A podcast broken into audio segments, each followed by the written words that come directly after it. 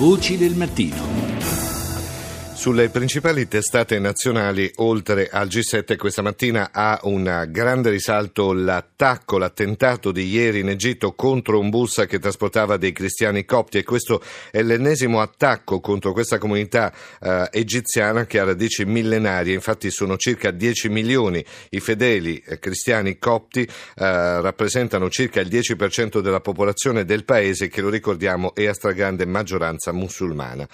Di questo vogliamo parlare. Saluto subito il nostro ospite che è Giuseppe Acconcia. Buongiorno.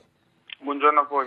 Ricercatore all'Università Bocconi e all'Università di Londra, Goldsmiths.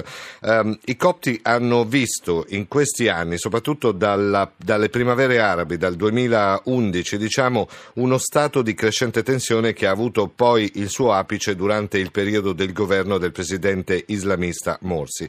Che cosa sta succedendo in Egitto? C'è questa recrudescenza contro i cristiani? Che cos'è esattamente questa forma di aggressione ai cristiani copti che ricordiamo rappresentano una base solidissima anche della cultura e della tradizione egiziana. A questo punto possiamo dire che la comunità copta è stata nel mirino e colpita eh, sia in episodi di settarismo che di terrorismo eh, sia durante la presidenza dei fratelli musulmani, quindi di Mohammed Morsi, sia ora nel regime militare di Abdel Fattah al-Sisi.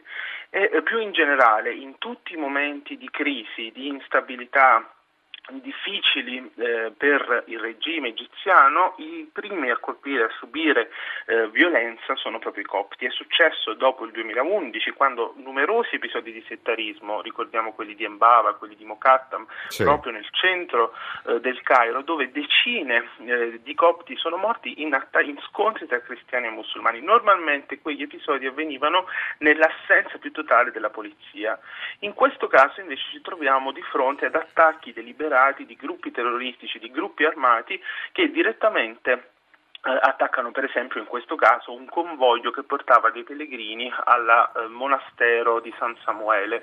Evidentemente ecco, ma le modalità caso... di questo attacco sono terribili perché non solo si è sparato a bruciapelo contro dei bambini, ma nello stesso tempo c'era qualcuno che filmava questa, questa carneficina di bambini ed è ancora più crudele, ancora più, più, più terribile quello che è stato fatto infatti è uno degli attacchi più gravi contro la comunità copta eh, egiziana, addirittura il vescovo Macario parla di colpi sparati a distanza ravvicinata, ci sono tanti bambini tra le vittime, ehm, ci sono state delle reazioni durissime da parte eh, della moschea di Al-Azhar, del Papa Francesco che ha parlato di un atto eh, odioso, del, sì, del, sì, sì. del, presidente Al-Sisi che ha parlato ehm, eh, attaccare i jihadisti dovunque loro si trovano, addirittura ci sono stati dei raid nelle ultime ore contro postazioni di jihadisti, secondo la stampa egiziana a Derna, in Libia e in altri luoghi.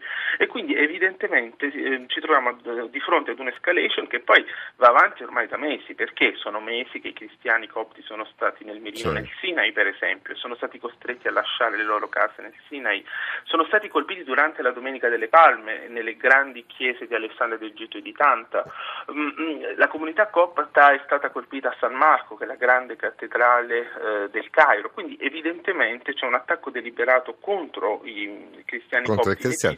No, c'è lo stesso imam della, il grande imam di Al-Azhar, eh, ripetiamo le parole esatte che ha detto perché fa capire probabilmente anche quanto questa, eh, questo massacro abbia sconvolto anche il mondo musulmano, perché lo stesso imam di Al-Azhar dice, eh, ricordiamo la celebre università musulmana sunnita del Cairo, eh, Al-Azhar, ogni musulmano e ogni cristiano lo condanna. Questa è la precisazione che ha fatto il, l'imam di Al-Azhar. Um, che cosa però vogliono, dove vogliono arrivare? Perché alla fine eh, si parla e non si vuole pensare a uno scontro di religioni o comunque di culture.